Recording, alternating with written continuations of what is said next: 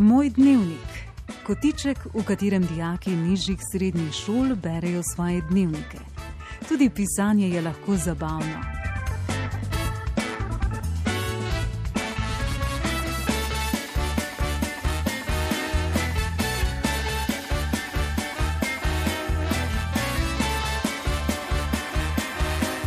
Uredništvo Barbara Frluga.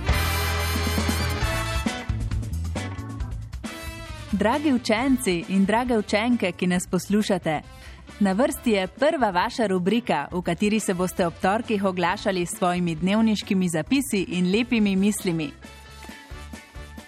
Čeprav niste v šoli, smo veseli, da tudi doma pišete, rišete, berete in ustvarjate.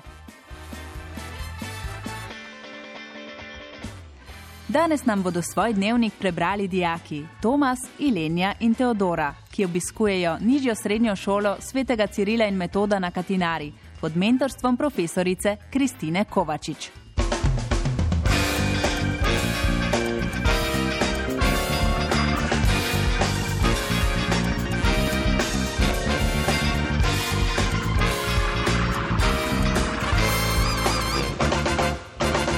Moj dnevnik, torek 17. marec 2020.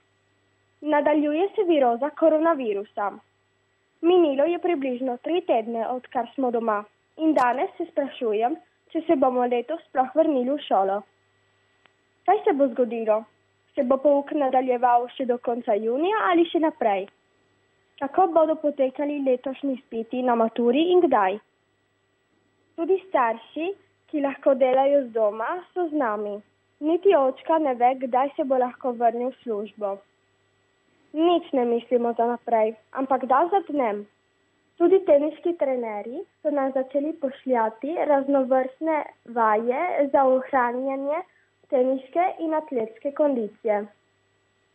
Poleg atletskih vaj in sicer za ogrevanje treniranja ramenskih, prsnih, trebušnih mišic in skakanje s kolebnico, moram trenirati z loparjem v prazno, kot da bi igrala na igrišču. Premikanje s teniškimi koraki, udarec in split step, obvrnitvi na začetno pozicijo in tako dalje. Tudi z očetom in z mojo Kirico smo danes pretekli kar 4 km dolgo pot. Krožili smo okrog naše in stričeve hiše.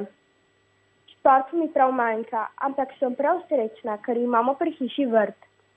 Vsak dan se malo oddahnem in se igram. Pomislila sem tudi na tiste družine, in otroke, ki tega nimajo.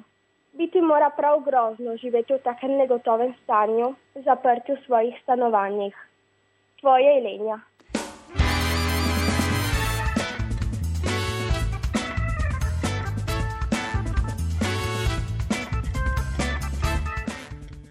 Četrtek 19. marec. Tudi danes popovdne je lepo sonce. Moj oče vr vrtnari, jaz se malo igram na dvorišču. Moje geslo ali hashtag je hashtag jaz treniram doma in skakam svojim super BMX kolesom. To je za motocross, na katerem skoraj nikoli ne sediš na sedlu. Nogi imaš na pedalih, biti moraš v ravnotežju in skakati gor in dol po nižjih stopnicah in manjših ovirah. Vsako toliko mi oče zakriči, naj pazim, da ne padem in si kaj polomim, ker zdaj v bolnišnici zares ni prostora za me in zdravniki nimajo časa, da se bi ukvarjali z mano. Ko pridem domov, moram poslušati še sestro in mamo, ki ima danes prvič videokonferenco s starši mojih sošolcev. Vsaki dve minuti pokliče mojo sestro in jo prosi, če ji lahko pomaga, ker ne razume, kako se kaj napravi. Za me je prav lahko, ker se vsak dan povežem s sošolci. Na koncu nama mama ponavlja, da je za nas to vse lahko, ker smo rojeni v drugi dobi in potem nama začne govoriti, kako je bilo, ko je ona hodila v šolo, ko ni bilo prenosnih telefonov in niti računalnikov in ko so referate pisali vse ročno ali na pisalni stroj. To se nama zdi zares čudno. Tomas.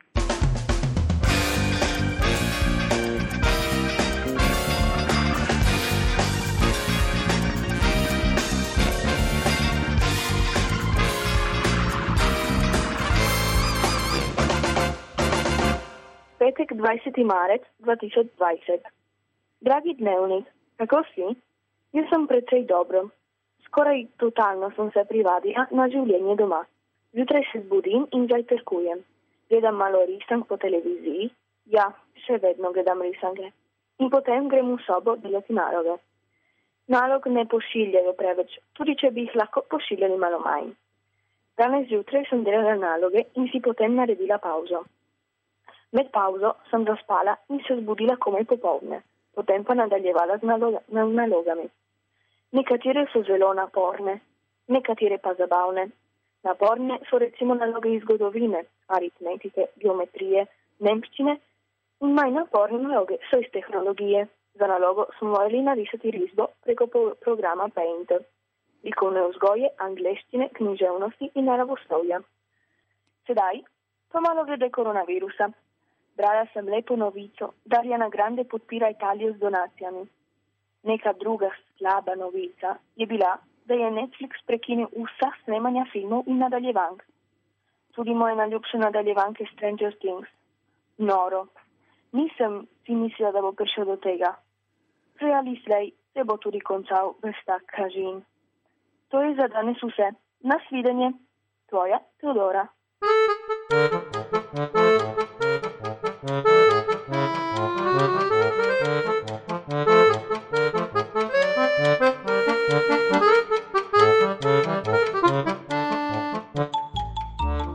To so bili vaši dnevniški zapisi, torej nekaj misli pa so nam poslale tudi dijakinje, ki so se pripravile pod mentorstvom profesorice Sanje Širec. Prvo misel nam bo prebrala Eliza.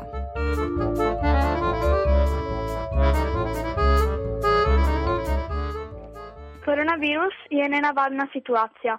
Vsi smo bili navajeni se vedno premikati in od enega trenutka do drugega se dobimo prisiljeni doma.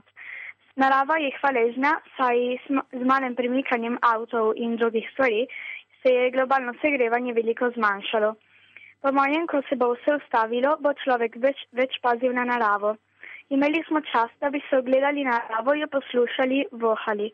Ne bi morali ubiti vse to, kar je okoli nas.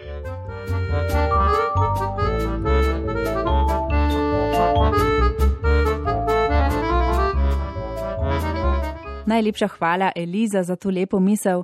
Sedaj pa bomo prisluhnili Zariki, ki je razmišljala o koronavirusu in o naravi. Po mojem mnenju je vse odvisno od sebe in od njenega pogleda na svet. Če je nekdo negativen, se osredotoči le na negativne stvari, sigurno se ne bo zavedal vseh malih srečnih trenutkov, ki jih doživljamo vsak dan. Torej tudi v tej situaciji, ko moramo ostati doma, se ne bo taka negativna oseba zavedala, da se lahko raje osredotoči na samega sebe in izkorišča vse čas za svoje hobije in druge stvari, ki so mu všeč. Poleg tega tudi s tem, da ostajamo doma, ne onesnažujemo z avtoceste in ne dihamo onesnaženega zraka. Seveda to ni nekaj, kar bo trajalo veliko časa, ampak vsekakor s tem malo pomagamo naravi in uh, malo ustavljamo vse to onesnaževanje. S tem pa, da so tudi trenutno ukinili industrijo, tovarne in druge industrijske stavbe, ne onesnažujemo tudi več zraka.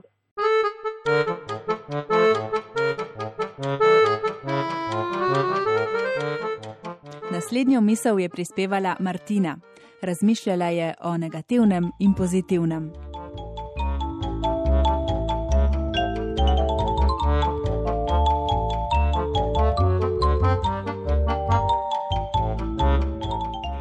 Vsakem dobrem je nekaj slabega in v vsakem slabem je nekaj dobrega. Tako je življenje.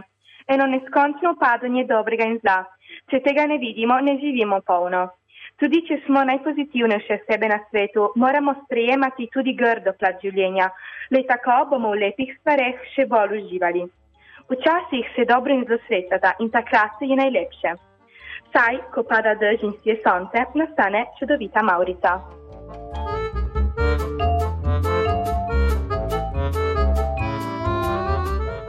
Zadnjo današnjo misel pa nam bo prebrala Meta.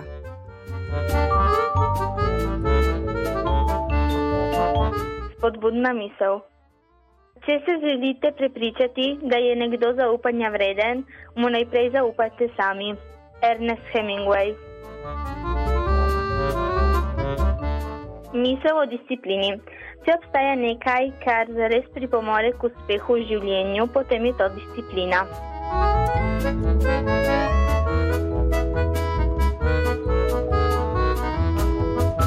Dragi učenci in učenke, tudi jaz imam danes nekaj za vas. To je moj današnji knjižni nasvet. Ko sem bila stara toliko kot vi, mi je bila zelo všeč knjiga Cafe Club. To zbirko knjig avtorice Anne Bryant je v slovenskem prevodu izdala založba Grlica med leti 1999 in 2002. V teh zgodbah se skupina prijateljic spopada in sooča s takimi vprašanji in težavami, ki so mogoče tudi vam vsakdanje: prijateljstvi, prvimi ljubeznimi, počitnicami, zabavi in smehu. Protagonistkam zgodb pa nikoli ne zmanjka prav posebnih dogodivščin, takih, ki bi jih rad doživel prav vsak, ki je toliko star kot vi. Danes vam iz te zbirke svetujem dve knjigi. Vi pa si naslov vestno zapišite, izposodili si jo boste, ko bodo knjižnice spet odprte. Prvi naslov je Tež in vedeževalka. V tej zgodbi pride v mesto sejem in punce se odločijo, da se malce razvedrijo. Tež se takrat odloči, da obišče vedeževalko, kjer izve nekaj presunljivega. Druga knjiga pa nosi naslov Ljus najde svojega junaka. Svoji simpatiji je Ljus napisala ljubezensko izpoved in pisemce zataknila v knjigo, ki pa jo je mama vzela in odnesla nazaj v knjižnico. Začne se tako pravi lov za papirjem, ki lahko povzroči pravo katastrofo. Kako se zgodbi nadaljujeta, pa boste izvedeli, ko boste knjigi vzeli v roke. Dragi učenci in drage učenke, hvala, da ste bili danes z nami. Mi pa pričakujemo vaše dnevnike in vaše lepe misli tudi naslednji torek. V petek ob 12. pa lahko sodelujete v našem radijskem kvizu Vse vedneži. Bodite radovedni in lepo se imejte. thank you